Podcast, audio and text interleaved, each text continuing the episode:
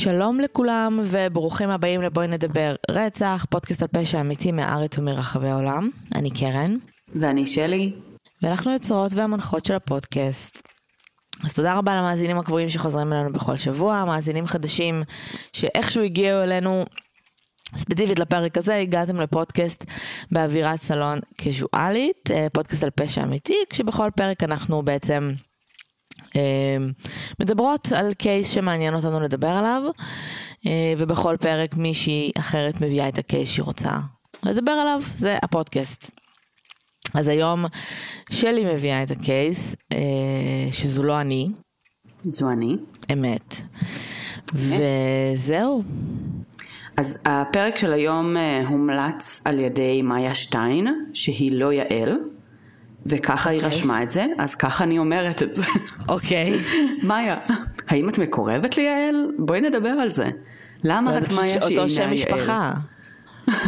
אולי. אותו שם משפחה, היא חשבה שתגידי כאילו, הפרק הוא של מאיה שטיין. לא. האם עשינו את זה בעבר? בטעות רשמה מאיה. לא נראה לי.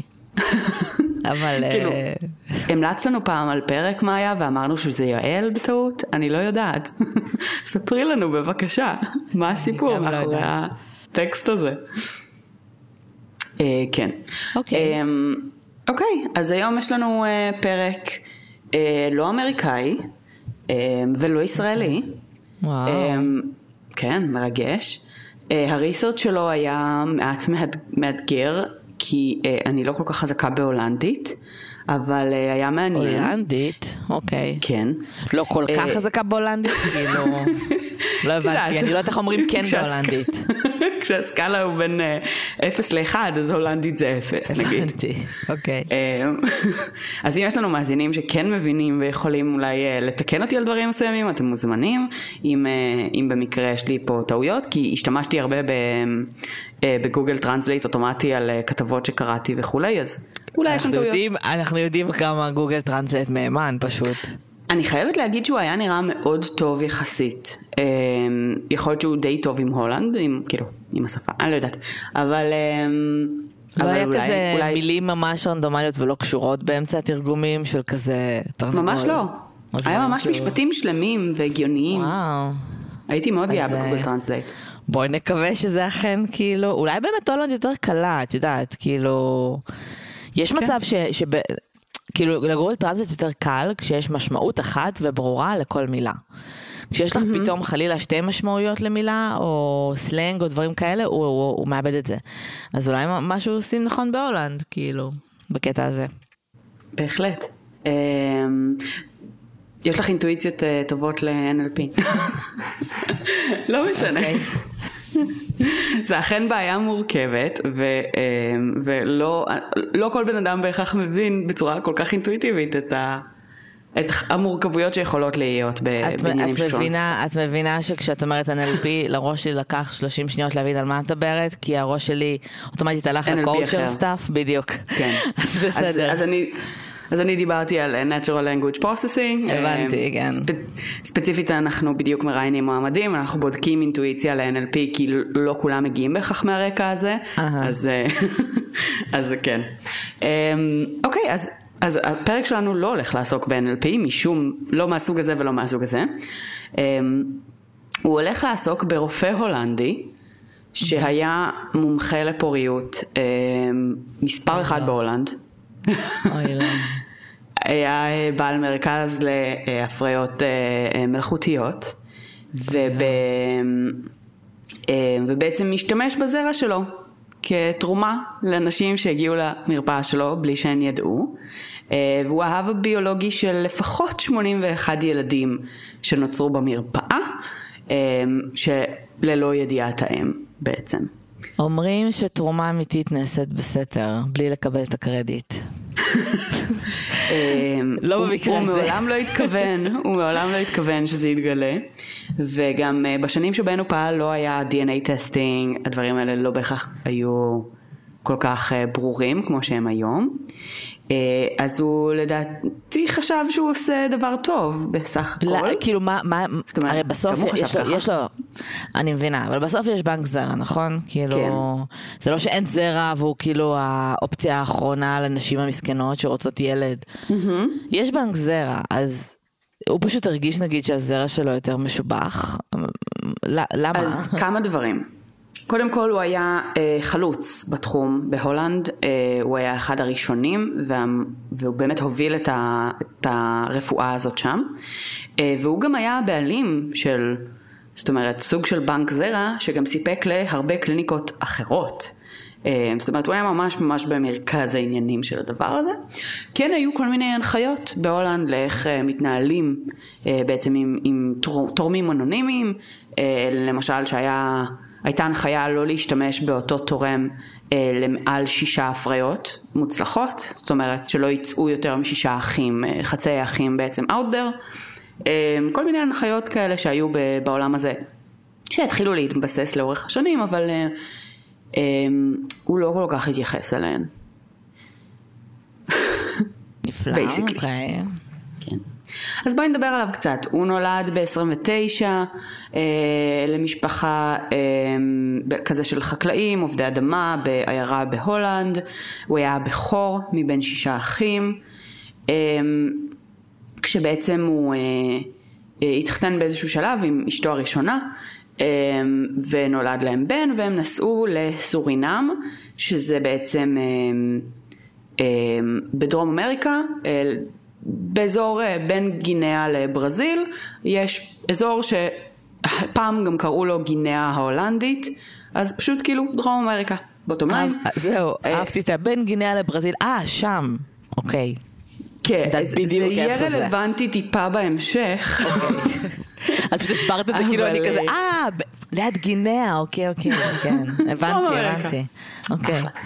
בסדר, אז הוא עבד שם באיזשהו מרכז רפואי צבאי, כמה שנים, בערך 5 שנים, ובאותה תקופה התחיל להתעניין קצת בעולם הפוריות, בטיפולי פוריות, כשבעצם אחרי 5 שנים שם הוא חזר להולנד, וב-64 הוא קיבל תואר דוקטור בהולנד, שנה לאחר מכן התחיל לעבוד כמנהל רפואי בבית חולים בדרום רוטרדם, כשבעצם במסגרת בית החולים הזה הוא הקים מרפאת פוריות, שבה הוא בעצם ביצע הזרעות מלאכותיות. אנחנו מדברים על עולם טרום IVF בעצם. אין אפשרות לעשות הפריות חוץ גופיות, רק הפריות בעצם בתוך הגוף. רוב בעצם התהליך מתמקד באמת בשימור זרע, בלגרום לזרע בעצם להחזיק, ואז פשוט להזריק אותו לצורך הזרעה. הזרעות שקיימות גם היום, כן, פשוט השלב המתקדם יותר של IVF באמת לא קיים, אז הזרעות פשוט זה מה שהם עושים. נכון, בדיוק. זו הייתה הדרך היחידה שבה נשים יכלו להיכנס להיריון מלבד הדרך הטבעית, זה פתח את הדלת להרבה מאוד נשים שנגיד לא היו בזוגיות, או נשים שהיו... זאת אומרת, לא התעניינו בכלל בבני זוג שאיתם הם יכולות להביא ילדים, כל מיני דברים כאלה ואחרים. והוא הפך להיות סוג של מומחה, אבל הוא לא היה גינקולוג, הוא מעולם לא היה, זאת אומרת, הוא מעולם לא למד גינקולוגיה, הייתה על זה קצת ביקורת במסגרת הקהילה, כי הוא בעצם השתמש בכלים של גינקולוגיה, אבל לא היה כזה. That being said, ב-73 הוא מקים מרפאה, קליניקה פרטית, ב-84 הוא כבר פותח עוד סניף, הוא הופך להיות באמת מרפאת הפוריות הגדולה ביותר בהולנד, שם מאוד מאוד מוכר, כל אישה שמתקשה להיכנס להיריון, בין אם לבד או בתוך נישואים, מופנית אליו, וגם אומרים להן, זאת אומרת שהוא הבן אדם, הוא number 1, אין מישהו טוב יותר ממנו, אם את רוצה להשיג תוצאות במילים אחרות, אם את רוצה להצליח להביא ילד לעולם, אז דברי איתו. והוא באמת גם היה מנהל בנק זרע, שבגלל שלא היה כל כך, התחום הזה עוד היה מאוד מאוד בחיתולים שלו, אז הוא היה צריך גם לנהל את הצד הזה של האופרציה, כדי לאפשר את הטיפולי פוריות. ובעצם הוא גם השתמש הרבה בבנק זרע שלו בשביל לשלוח לקליניקות אחרות ברחבי המדינה, אבל גם בעולם, כולל מיימי וממש מקומות ברחבי העולם שהשתמשו בו כבנק זרע. לפי המספרים שהוא עצמו אמר, הוא עזר לבערך 6,000 נשים להיכנס להיריון, עזר להביא לעולם בין 10 ל-40 אלף ילדים. שיט. אנחנו לא יודעים כמה מהם שלו. כן. בהולנד החוק היה כזה שבעצם היה מותר לתורם אנונימי, להישאר אנונימי לנצח פחות או יותר בחזקת החוק עד ל-2004, ואז שינו את החוק ובעצם החליטו בהולנד שזכותו של ילד לגלות את זהות אביו היא כן משהו שהוא צריך לאפשר, ואז בעצם דברים קצת השתנו גם במסגרת הקייס הזה, כי עד לאותו רגע הרבה מאוד ילדים שניסו להבין מי היה התורם שלהם, החוק ובית המשפט לא אפשר להם לקבל את המידע הזה. זה מעניין, איך זה עובד בנגיד בישראל? כאילו, את יודעת להגיד? או שזה רק בהולנד ככה? או... אני יודעת שבישראל המאגרים המקומיים הם כולם אנונימיים, זאת אומרת כאלה שהילד לא יכול לגלות מי התורם, אבל אפשר להשתמש במאגרים מחוץ לארץ שבהם אתה יכול להשתמש או בתורם אנונימי או בתורם שהילד יכול בגיל 18 לבקש לחשוף בעצם את מי היה התורם וליצור איתו קשר. ובהולנד אין לך הרבה ברירה, גם אם אתה רוצה להיות אנונימי, אם הילד רוצה לדעת מי אתה, זכותו. שזה בעייתי, אבל בסדר. אני לא יודעת אם זה בדיוק נכון, אני חושבת שבמקרה הזה, שבו יש חשד פלילי או בעייתי כלשהו, זה כן בעצם פתח את האופציה הזו, כולל גם אנשים שתרמו זרע ורצו לדעת מי הילדים שנוצרו מהתרומה הזאת, וגם לא יכלו לדעת בעצם עד לאותו רגע, כי החוק בעצם הגן עליהם. כן, אבל יש נגיד אופציה... אני יודעת באימוץ, אוקיי? אימוץ סגור. יש אופציה לפתוח תיק אימוץ. זאת אומרת, אם אני עכשיו מאומצת, אני יכולה לפתוח תיק אימוץ שלי, רק אם האם או כאילו, זו שמסרה אותי לאימוץ, מאשרת. ואז כאילו, כששני הצדדים רוצים, אז סבבה, פותחים. אבל אם לא שני הצדדים רוצים, כמו במקרה הזה, נגיד, אם אני רוצה לדעת מי הזרע של אבא שלי, אבל הוא כזה, תרמתי זרע, אני לא מעוניין להיות אב, אני לא רוצה שום מערכת יחסים עם אף אחד, זה הגיוני שזה לא סבבה, שנותנים את המידע הזה, אלא אם כן שני הצדדים כאילו רוצים. אני מסכימה ברמה מסוימת. אני חושבת שהחוק בהולנד עד ל-2004 היה כל כך נוקשה, שזה פשוט לא הגיע עד לשלב שבו שואלים את התורם, נראה לי. למרות שזה כן משהו שאני לא בטוחה ב100% איך זה עבד, ואם מישהו מהמאזינים שלנו מכיר ויודע ורוצה לחדד, אז אתם מוזמנים. אבל בעיקרון... זה כן היה נראה שהיו כל מיני אנשים שפנו ורצו להבין באמת יותר על התורם שלהם, ובעיקר התשובה שהם היום מקבלים זה המידע נגנז או נשרף, כיוון שהתורם לא רצה שידעו, ובכלל אין דרך to track that back. אוקיי. ברמה כזו. אוקיי.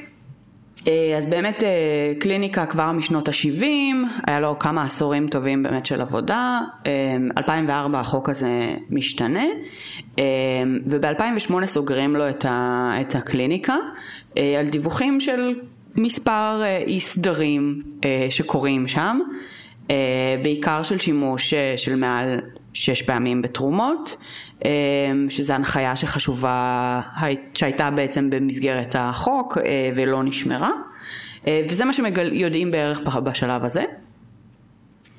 אבל בעצם בשנים הבאות מתחילים להתגלות יותר ויותר בעיות נוספות.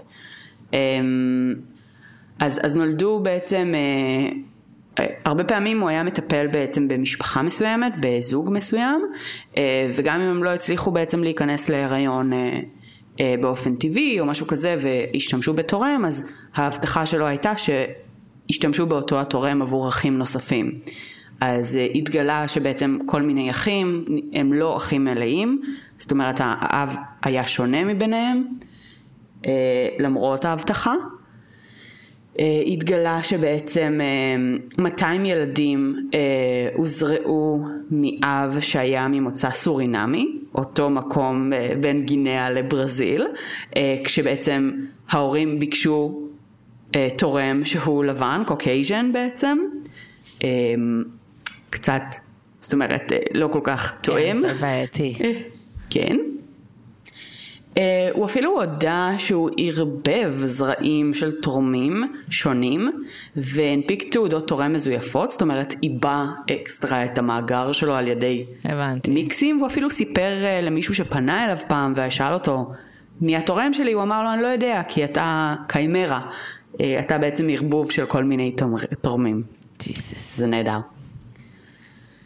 ב-2011 פנתה אליו אישה שחשדה שהוא האבא הביולוגי שלה, והוא הודה בפניה. הוא אמר לה שהוא השתמש בזרע שלו להזרעות, הוא האמין שיש לו באזור ה-60 ילדים out there, הוא לא הסכים לבצע בדיקה גנטית, היא הגיעה ממש עם הכלים כבר כדי לעשות את זה, הוא לא הסכים, הוא אמר לה אני לא מבין מה זה ייתן לך. ובשנים שבעצם לאחר מכן ממשיכים לצוץ עוד ועוד אנשים, חלקם בעצם מגיעים לזה כבדמיון חיצוני, יש לו מראה מאוד ספציפי, הוא בחור עם שיער מאוד בהיר, שיניים בולטות, מצח גדול, כפות ידיים קצרות ועבות, זאת אומרת הרבה מאפיינים פיזיולוגיים שנראים אשכרה ילדים שנולדו שכאילו וההורים כזה פאק, הוא ממש דומה לרופא שלי. כן. אומיי גאד, זה נורא. כן. כן. ובעצם הם, הרבה מהם, חלקם אפילו הגיעו לזה בעצמם, זאת אומרת, לחשד הזה, כי כיוון שהם הרגישו שהם לא דומים לשאר המשפחה שלהם, משהו שם לא בסדר, ובעצם לאט לאט גילו את זה. ובשנת 2017 הרופא נפטר והייתה תביעה, ובית המשפט פסק ש23 אנשים שנולדו דרך התרומה במרפאה ובעצם ביקשו לבצע בדיקת DNA יכולים להשתמש בפרטים שהוא השאיר, בעצם בדברים שהוא השאיר בהם איזושהי רקמת DNA כדי לבדוק התאמה, ושם בעצם רק כשהוא נפטר הרבה מהם באמת למדו בוודאות שהוא הביולוגי שלהם, למרות שכבר הרבה מהם עשו בדיקות גנטיות וידעו שהם חצאי אחים אחד של השני. אז כבר היה להם די ברור. הוא היה נשוי בין 3 ל-4 פעמים, לא ברור. בחלק מהמקומות אומרים 3, בחלק 4. יש לו 11 ילדים ביולוגיים חוקיים שהוא יצר בנישואים שלו, אבל הוא גם אימץ ילדים במהלך שנותיו בנישואים. מה אתה חתול? מה הקטע שלו של מיליוני ילדים? אוקיי. של להפיץ את הזרע שלי בכל מקום, כאילו, זו הייתה מטרת חיים. תראי, חלק מהם היו מאומצים גם. זה מאוד מוזח. כן. בזמן שהייתה את התביעה שבעצם אותם חצאי ילדים שהיו לו ניסו לקבל אישור לעשות בדיקה גנטית, אחד מהבנים החוקיים של הרופא החליט להירשם למאגר בדיקות גנטיות ולהעלות לשם את הפרטים האישיים שלו, כי הוא האמין שכן יש להם זכות לדעת, והוא לא חשב שזה כאילו נכון בעצם כל ההליך המשפטי הזה שלא נותן להם לגלות ב100%, וגם אם זה הייתה איזושהי בעייתיות, אבל בסופו של דבר באמת בית המשפט כן התיר להם ובוצעה בדיקה, ובאזור ה-20 ילדים התגלו באמת להיות ההורים הביולוגיים, הילדים הביולוגיים שלו, וב-2009 נמצאו עוד 49, כשבעצם כל הזמן מוצאים עוד ועוד ועוד. ב-2021, ממש השנה, יצא סרט דוקומנטרי עליו, שבו נחשפו בעצם עוד כל מיני התנהגויות ושלל דברים בעייתיים שהוא עשה במהלך הזרעות, החל מהערות מיניות על המראה של האיברים האינטימיים של הנשים שטופלו אצלו, ועד לממש תקיפות מיניות, כאילו כולל סיטואציות שהן ממש אונס, בוא נגיד, אני לא רוצה לפרט את הפרטים שם, זה היה קצת אגרסיבי בעיניי, אבל בסוף אנשים האלה היו ממשיכות לחזור אליו, והרבה פעמים גם לא סיפרו לאף אחד, כי הוא היה המומחה, ואם רצית ילדים אז סבלת את זה והיית מוכנה לעשות את זה, וזה די מטורף.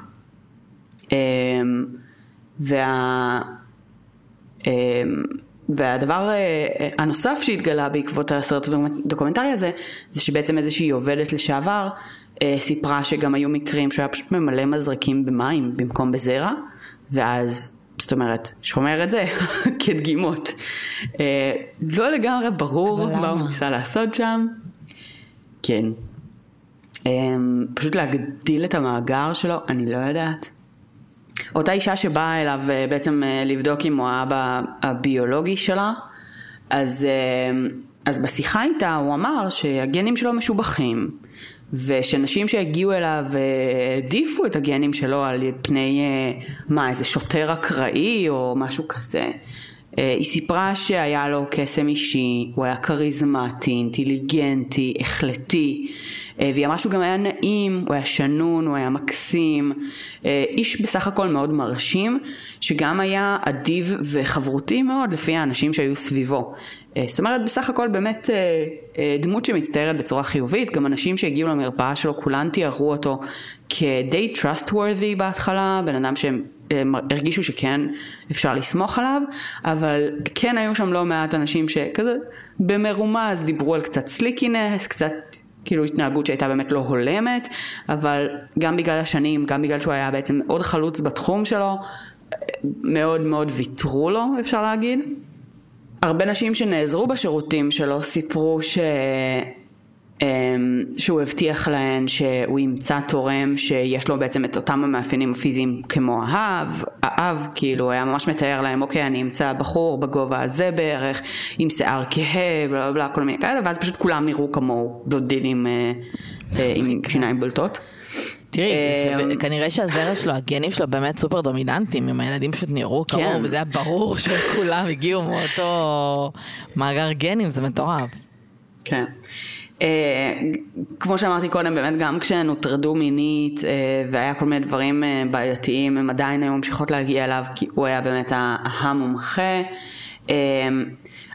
חלקן סיפרו שכשהן נכנסו סוף סוף להיריון, אז הוא היה אומר להן, יהיה לך תינוק מאוד יפה. ואז הם היו כזה, למה אתה, איך אתה יודע? ואז הם כזה, זה מה שהוא יודע, זה כי זה הגנים שלו. לא, אבל הוא כזה נרקיסיסט של כאילו. ממש. שזה אפילו להפריע לו, הוא כזה ספרייז, חכי שהוא יבלד. תראי מה יקרה. הוא היה אומר להן, לתת להן, בעצם לצלם ולתת לו תמונות של התינוק אחרי הלידה. זאת אומרת, הוא ידע שזה הולכים להיות הילדים שלו, והוא כאילו, he kept records. והוא היה מייעץ להם לא לספר לילדים שהם מתרומת זרע. זאת אומרת, מראש בעצם למנוע סיטואציה שהילדים האלה יגלו באיזשהו שלב כזה או אחר שבעצם הוא האב הביולוגי שלהם. באיזה עולם הוא יכול לייעץ למישהו משהו כזה? הוא לא פסיכולוג, הוא לא איזה מומחה התפתחותי. לא, אבל כאילו הבן אדם, כאילו באיזה עולם אתה מייעץ מה לעשות ברמה הרגשית ואיך לקבל, כאילו ברור, ברמת זהות של הילד. זה לא הייתה המלצה ברמת הזהות, זה הייתה המלצה ברמת הלוגיסטיקה שלו, וזה עזר לו. שלו, כן, אני מבינה, אבל כאילו אין פה שום, גם אני לא רואה פה שום הסבר בדברים שאני קראתי לאיך הוא תירץ את העניין הזה. הוא פשוט אמר, עדיף שלא תגידו להם וזהו, כאילו, ובגלל שהוא היה אוטוריטה אז הם פשוט לא אמרו. כל מיני ילדים באמת סיפרו שהם התחילו לחשוב די בצעירות שלהם שהם שונים מהמשפחות, חלק באמת על בסיס המראה החיצוני שהם נראו אחרת, חלק על בסיס התנהגות, ברמת הסוג הומור שונה, אנשים שהם אנליטיים יותר, פחות פתוחים, פחות כאילו יותר סגורים, ממש ברמת אישיות עם נטיות שונות. אחת האימהות אפילו אמרה מפורשות שהבן שלה נרקיסיסט בדיוק כמוהו, ושכאילו קיבל את זה ממנו. אימא אחרת אמרה שהבת שלה חושבת שהיא יכולה להציל את העולם, והיא חושבת שגם בעצם הוא חשב ככה עם המעשים שלו בתחום הפוריות, הוא חשב שהוא יכול לעזור לכל אישה להיכנס להיריון. תראי, כן, הרבה מהילדים עצמם, שהיום כמובן כולם מבוגרים, מביעים חשש ודאגה מהמאפייני אישיות בעצם של הרופא שהובילו אותו לבחירות האלה, ומאוד חוששים שהם יציגו מאפיינים דומים, כאילו מניפולציה, שקרים, מחשבה שהם כאילו נעלים על פני כל מיני חוקים כאלה ואחרים. וממש מביעים מזה חשש, הם מסרבים לעשות לו דמוניזציה, מסרבים להגיד אוקיי, הוא היה כאילו פושע ובן אדם כאילו, הם מנסים לא להסתכל עליו ככה, כי הם באים ואומרים, אם אני אסתכל עליו בצורה הזאת, מה זה אומר עליי ועל בעצם מי שאני, כי אני מרגיש שזאת אומרת, כל המסע הזה של הגלות מהאב הביולוגי שלי, התחיל מזה שהרגשתי שאני דומה לו. אז אם אני אראה אותו בצורה מאוד שלילית, אז אני בעצם מנחס את הדברים האלה אליי. הילדים החוקיים שלו מספרים שאבא שלהם היה בגדול וורקהוליק, הם לא ראו אותו הרבה, הוא לא היה מאוד נוכח, הם לא היו משחקים איתו כשהם היו קטנים, כי הוא לא רצה להיות אב כאב, לא באמת, הוא רצה פשוט להפיץ את הזרע שלו בכל העולם וליצור מלא קלונים שלו, או פשוט הוא הרגיש באמת שהזרע שלו כאילו הכי טוב מכולם, או לפחות טוב. כנראה שמכל מי שאי פעם טעם זרע. יפה, ופה זה מביא אותנו לזה של וואלה, לא מכל מי שאי פעם תרם זרע, כי נכון דיברנו על הסורינמי. אז אחרי שהרופא נפטר ב-2017 התגלו בעצם 200 ילדים של תורם סורינמי, שהוא היה בכלל, הסורינמי הזה היה על הקשת האוטיסטית, ובואי נגיד שזה לא בדיוק הספציפיקציות שההורים ביקשו כשהם חיפשו תורם, והם הרבה מהילדים האלה פנו ובאמת ניסו להשיג מידע על מי היה התורם שלהם, והוא דווקא מאוד רצה להכיר את הילדים שנולדו מהתרומות שלו, ולא ניתן לו בעצם עד לשלב הרבה יותר מאוחר, עד שהרופא נפטר. כן. אבל בעצם 200 ילדים בהחלט נראה כמו כמות יותר גדולה אפילו ממה שהרופא עשה עם הזרע של עצמו, that we know of כרגע, אבל מספר מאוד מאוד גדול ומפתיע. ככל הנראה אגב את הילדים הסורינמים היה יותר קל לזהות, to spot off כאילו, ובעצם זה אחת הסיבות שיותר מהם נמצאו, כי למצוא ילדים הולנדים בלונדינים זה לא כזה חריג, אבל באמת מאפיינים סורינמיים, שזה בעצם מבנה שיניים שהוא יותר דומה לאפריקאי, וצבע עור שהוא כהה, וצבעים הרבה יותר כהים, בהחלט הרבה יותר בולט בעצם בנוף האירופאי. לקראת סוף החיים שלו, כשהביקורות התחילו להגיע לכיוונו, וכבר התחילו להיות כל מיני דיונים ומשפטים, ואנשים איתרו אותו והבינו שהוא אבא שלהם בצורה ביולוגית, הוא הביע בעיקר, זאת אומרת, הוא הביע בעיקר חוסר סבלנות לביקורת, הוא אמר שזה מעצבן אותו, הוא היה מאוד מתוסכל מזה שכל עבודת חייו וההשפעה הגדולה שהוא עשה על אלפי אנשים, סוג של כזה, הוא תלה בספק בעקבות זה. הוא הביע מעט מאוד חרדה, אבל כן הייתה חרטה בעיקר מהזווית של העובדה שהוא לא כל כך חשב על חיי הילדים עצמם, על החוויה של הילדים עצמם.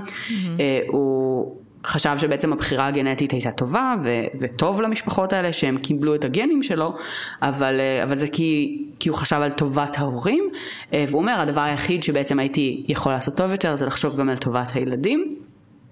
אבל בגדול הבוטום ליין של מה שהוא אמר כשדיברו איתו על הנושא הזה זה תראו, כולם עושים טעויות, לכולם יש ימים קשים בעבודה. ימים קשים בעבודה? כן. זה היה מפעל חייו. כן, אבל תראי, הוא עשה את זה עשרות שנים, אוקיי? כאילו יש פה איזה 30-40 שנה שבהם הוא היה number one בפוריות. עד כה מצאנו פחות מ-100 ילדים. מה, לא היה לך 100 ימי עבודה קשים ב-40 שנה? שלא היה לך תורם מתאים, שלא הצלחת, יאללה. תקשיבי, על כל 100 ילדים שנולדו מהזרע שלו, היו כנראה פי 5 יותר ניסיונות. בסדר? זה לא שעזרה זה כאילו להפך, עזרה זה כאילו זה קשוח, בסדר? זה לוקח הרבה זמן וזה לא מצליח רוב הפעמים, אז זה לא ש100 ילדים הוא פשוט ניסה 100 פעם, הוא פשוט ניסה הרבה יותר, א'. ב', תראי, פשוט הזרע שלו היה טוב, אז כשהוא ניסה אותו זה עבד. בסדר. יכול להיות שהוא גם היה טרי יותר. הוא ניסה, א', סביר להניח שהוא היה מאוד טרי, שזה מגעיל ודוחה, אבל סביר להניח. אבל העובדה שהוא ניסה כאילו, א', העובדה ש, אני כבר לא יודעת אם זה תרנגול, הביצה או תרנגול, כשמדברים על הבן שלי נרקיסיסט כמו אבא שלו, אולי פשוט הבן שלך סתם מרוכז בעצמו, אבל אם זה נכון, אז זה גם מלחיץ, כי זה באמת, הגנים שלו נשמעים מאוד מאוד חזקים, מאוד דומיננטיים. נכון. ואומנם הוא לא היה רוצח סדרתי, אבל אני חושבת שהדרך שבה הילדים שלו מדברים עליו, שמפחדים לרשת מהם את הדברים, זה אפשר להשליך את זה גם על ילדים שלא רוצחים סדרתיים. זה מעניין, כאילו, כי הגעת לעולם הזה, ואבא שלך הוא מאוד ידוע לשמצה, על דברים ממש רעים, אז כאילו אתה חושב שאתה תגדל להיות כמוהו. כן. אני חושבת שזה גם נורא חזק פה, כי זה ילדים שהבינו שמשהו לא בסדר, והם הבינו שהנעלם הזה זה האבא.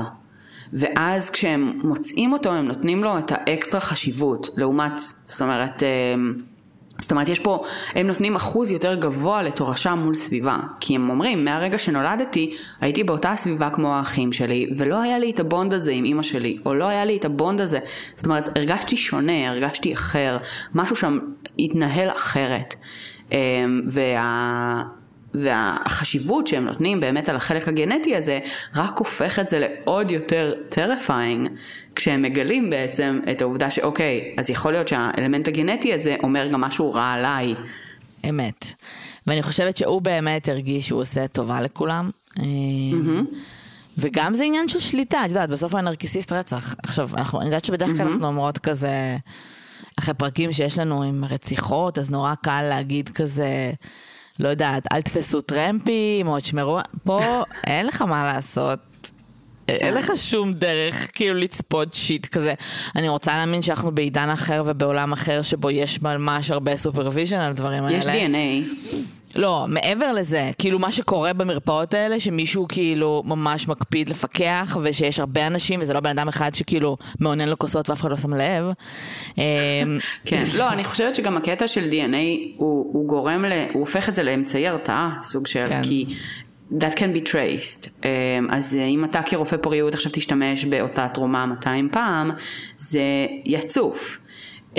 עכשיו תחשבי שבהולנד יש כרגע 100 ילדים בני פחות או יותר אותם גילאים שניסו להקים משפחות והם גילו שהם אחים למחצה, כאילו זה ממש אישיו, זה לא אמור לקרות ובגלל זה לא אמורים לעשות כל כך הרבה אחים מאותה תרומה, במיוחד באזור ספציפי, אבל זה בסדר, הוא עשה בכל העולם, לא רק בהולנד, אבל בעיקר בהולנד.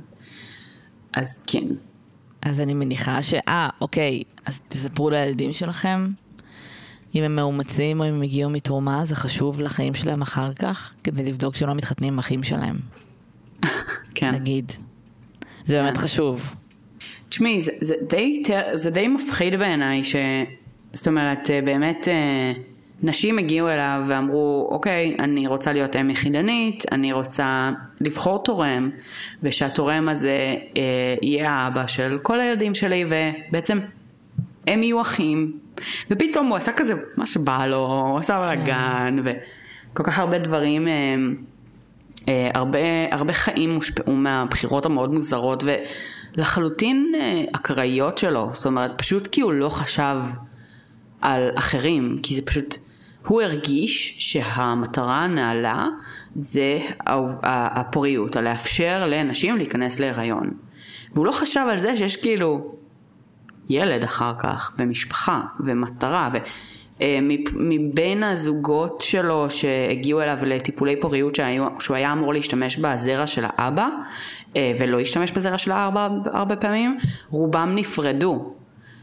זאת אומרת, הוא השפיע על חיים של המון המון המון אנשים שהגיעו אליו, כן, וזה פשוט כי הוא לא היה מסוגל לחוש את האמפתיה ואת המחשבה על מה זה יעשה לחיים של אנשים. הדבר היחיד שהוא ראה והבין זה אני בגד קומפלקס שלי עושה טוב לעולם בזה שאני עוזר לאנשים להיכנס להיריון, וזה הדבר שהן הכי רוצות בעולם כרגע, ואני עוזר להם לעשות את זה מהר, וזהו, זה מה שחשוב. וכאילו, all means necessary. כן, טוב. זה מאוד מעצבן, כאילו, זה גם מעצבן שם את עצמי בנעליים של קורבנות, לגלות את הדברים האלה אחרי שהוא נפטר, זה ממש מעצבן. כאילו, אין לך מה לעשות עם זה, אבל כן, זה תראי, לא חלקם זה... כן גילו את זה כשהוא עוד היה בחיים, אבל זה לא כל כך שינה. אני יודע, זה כאילו סיטואציה כל כך אינטימית, וזה כל כך כאילו גנבו ממך משהו. אבל מצד שני, כאילו, יש לך ילד, אז אתה לא כאילו יכול לחוס יותר מדי, כי זה הילד, אבל אין, זו סיטואציה נורא, באמת קשה. כאילו, וואלה, קשוח ממש, ממש ממש.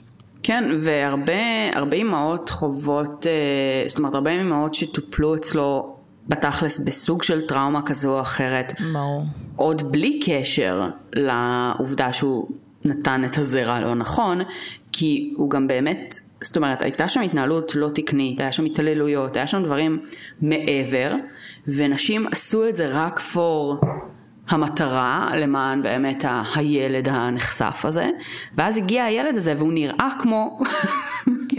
כמו הסיוט הכי גדול שלך, כאילו. כמו התוקף שלך, זה נורא. כן, זה די נורא. אני גם מניחה שזה כאילו, זה שהם אמרו שהילד שלי גדל להיות נרקיסיסט, או גדל להיות, וואלה, כאילו, אני מניחה שלא קל לגדל ילד, כאילו, שמזכיר לך טראומה כל יום. כן. זה כאילו כזה, כדור שלג שפשוט מתגלגל. כן. היה מקרה נוסף בארצות הברית של רופא שעשה דברים דומים, וראיתי איזה רעיון עם מישהי שבעצם סוג של ניסתה לשנות חקיקה בארצות הברית, כי מסתבר שבארצות הברית ברוב המדינות זה לא חוקי, זאת אומרת רופא יכול להשתמש בזרע שלו כתורם מאיזושהי סיבה, אפילו שבעצם הם בחרו תורם אחר. וכשהיא הייתה בת 18, היא פנתה לתורם האחר, והיא יצרה איתו קשר, והוא הפך להיות כמו אבא שני שלה, והוא חיתן אותה, והרבה באמת, זאת אומרת, הפך להיות חלק מאוד מאוד משמעותי מהחיים שלה, ואז אחרי 13 שנה היא גילתה שהיא בעצם הבת של הרופא. ושהוא בכלל לא היה אבא ביולוגי שלה all the time. בסדר, משפחה זה לא תמיד דם, אבל זה מפייס רצה. זה בעיקר לא, גם כשמדובר בקייס הזה, ובכל הרופאים האלה, אין ספק שיש הבדל מאוד משמעותי בין להיות אב ביולוגי לבין להיות הורה. חד משמעית, אבל זה עדיין קשה, זה קשוח ממש. כן, זה ממש קשוח. זה ממש מבאס. אני שמחה שאנחנו בעולם אחר היום, בעידן אחר לפחות. אני מאוד מקווה שדברים כאלה הרבה פחות יכולים לקרות היום, אבל זה קצת... זה קצת מפחיד. אם יש בינינו סיטואציה של איזה רופא שמסתובב ועושה את הדברים האלה, אנחנו נגלה את עוד 20 שנה, הרי לא עכשיו, אז אפשר לדעת גם. נכון, כנראה. כשאנשים התחילו להיות פתאום דומים לכל מיני דברים. בסדר, אל תעשו את זה, כאילו, אבל, טוב, את לא, אי אפשר, אין, לדבר לנרקיסיסט זה כמו כאילו לעשות משא ומתן וטרוריסט, אין מה לעשות. לא עוזר בשום צורה, לא ריאלי, לא הביא אתכם לשום נקודה שאתם מעוניינים להגיע אליה. אז פשוט תנסו ללכת למקומות שהם כאילו, שזה לא בן אדם אחד, לא אוטוריטה מקצועית אחת, שיש כמה אנשים שמעוגנים בחוק, שיש שקיפות מסוימת, שאתם יכולים לדרוש ולקבל, שיש מעקב אחרי, זה לא יודעת. לא צריך לדבר, העולם הזה עובד, אבל בסדר, אין מה לעשות. שאם יש מקצוע מסוים מתנהג אליכם בצורה שהיא לא תקינה, אז זה לא כאילו... היום אנחנו לדעתי כבר לא במקום שבו זה כזה, אוקיי, אין ברירה, הוא הבן אדם הכי טוב למקצוע הזה. יש מבחר, ברור. כאילו, אם משהו לא תקין, משהו לא תקין, כן. תמשיכו הלאה. נכון. בסדר, טוב, תודה על הקייס המטריד הזה ממש. מדכא. מדכא, אבל כאילו אני בראש שלי רואה את זה כסרט אימה כזה של מלא ילדים קטנים שנראים בדיוק אותו דבר, הם כזה פאפה, כאילו, מהילדים כאילו מלחיץ כזה, לא משנה. בסדר, אז תודה שהזנתם, בזה לא נגענו, פעם ראשונה אחרי 200 פלוס פרקים. לגמרי. זה לא גניבת זרע, אין לזה שם אפילו מרוב שיש כאילו, מרוב שזה... הונאת זרע נראה לי. הונאת זרע. או משהו. אוקיי. כן. מרוב שזה כאילו לא מספיק שכיח, תודה לאל, אז אין לזה עדיין כאילו שם שטבוע מספיק. קול, אז תודה שהזנתם. אנחנו נמצאות בפייסבוק, בבואי נדבר רצח פודקאסט, בבואי נדבר רצח ופשע אמיתי, שזה הקבוצת פייסבוק שלנו, באינסטגרם, בטוויטר. אנחנו נחזור בשבוע הבא. כרגיל, לעוד פרק, ואנחנו רוצות לאחל לכם שבוע טוב, וקל בכבישים, שכנראה יהיה, אנחנו עוד שנייה נכנסים לעונת החגים, ולהורים שביניכם, אוגוסט שמח, תחזיקו מעמד, וזהו. זהו, זה עוד שנייה נגמר. זה עוד שנייה נגמר, כן. אמרו הלא אימהות שאין להם מושג עם מה אתם מתמודדים. לגמרי. וזהו, ואם הילד שלכם נראה מוזר כמו הרופא, אז היום יש DNA, אז מה אני אגיד לכם? אני לא יודעת אם אני הייתי רוצה לדעת, להיות כנה, אבל בסדר. לפעמים נראה לי שחלקם ידעו. מה זה? אני אומרת שנראה לי שחלקם ידעו. מהשנייה שהוא נולד. הבנתי. אבל להיות כזה, את יודעת, וכזה סוג של הדחקה מטורפת, הוא נראה בדיוק כמו הרופא. לא, לא, לא. יש לו את העין שלי. כן, אחד מהילדים סיפר שהוא כל הזמן היה, כאילו, מסתכל על אבא שלו ולא מבין איך הוא לא יותר דומה לו, ואז באיזושהי נקודה כשהוא התחיל לחקור את ההיסטוריה וזה, והוא מצא תמונה של הרופא באינטרנט, הוא היה כזה, אוי לא. אומייגאד, מסכן. איזה נורא זה פתאום לראות תמונה ואתה כזה, פאפה? אתה כזה הופק, הוא ממש דומה לי. טוב, לא מצחיק, זה נורא, זה נורא. אבל היי, כאילו בדרך כלל הקייסים שלנו זה אנשים שרוצחים ילדים, ולא אנשים שעושים יותר ילדים מה שהם התבקשו. אז כאילו, look at the bright side. look at the bright side. אורייטי, אז נשתמע בשבוע הבא, תודה שזנתם לנו, ביי. ביי יוש.